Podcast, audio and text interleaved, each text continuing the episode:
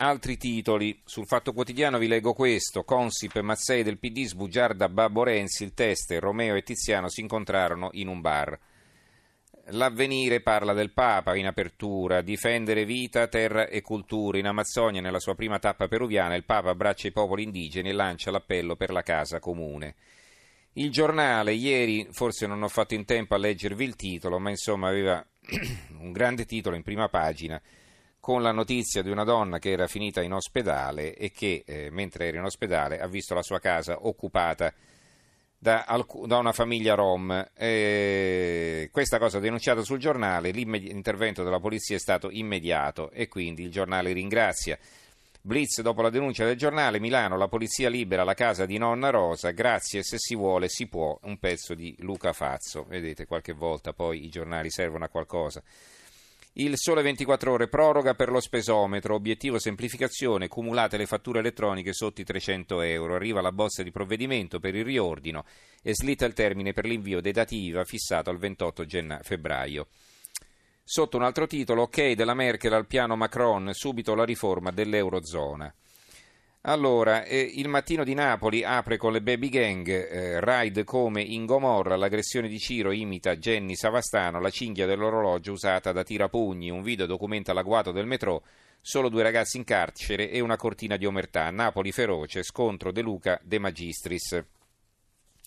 A centropagina c'è una ragazza bionda che viene intervistata, l'avvocatessa di Caserta interrogata dall'F B I, io nello studio legale del Russia Gate ma non ho fatto la spia per Putin. Questa ragazza si chiama Simona Mangiante, casertana, ed è al centro della spy story sulle ingerenze del Cremlino nell'elezione di Trump e lei si difende, io nello studio legale del Russia Gate ma non sono una spia di Putin, va bene. Poi, Giornale di Vicenza, da questa notizia, Popolare di Vicenza, primi sequestri a Zonin ed è anche l'apertura della verità, Zonin se la cava con trecentoquarantaseimila euro, dopo due anni la Procura di Vicenza ordina finalmente un sequestro cautelare sui beni degli imputati per il crack della banca, peccato che sia una goccia nel mare di un disastro da sei miliardi. Gli hanno sequestrato trecentoquarantaseimila euro e che serva solo per le spese di giustizia, quindi per questo servono questi soldi. Polemiche sull'annuncio di Alain Delon, quando muoio uccidete il cane, e insomma... Boh, una, una, una cosa, troviamo questo titolo sul Libero, anche sul Resto del Carlino, Alain Delon, il mio cane morirà con me, animalisti infuriati.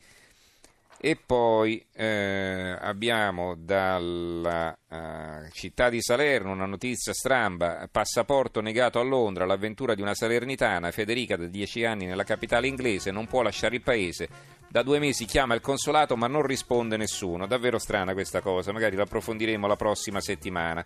Chiudiamo questa notizia, il vino fa bene, parola di Harvard e dei nonni, un pezzo di Giuliano Di Tanna sul Centro, il quotidiano abruzzese. Va bene, allora, un bicchiere di vino a quest'ora non fa male per conciliare il sonno, vi saluto e vi ringrazio, grazie anche a Gianni Grimaldi in regia, Fabio Cardinale e Luciano Pecoraro alla parte tecnica, in redazione Antonio Bonanata, Carmelo Lazzaro e Giovanni Sperandeo, grazie a tutti per averci seguito, buonanotte e buon fine settimana, ci risentiamo lunedì.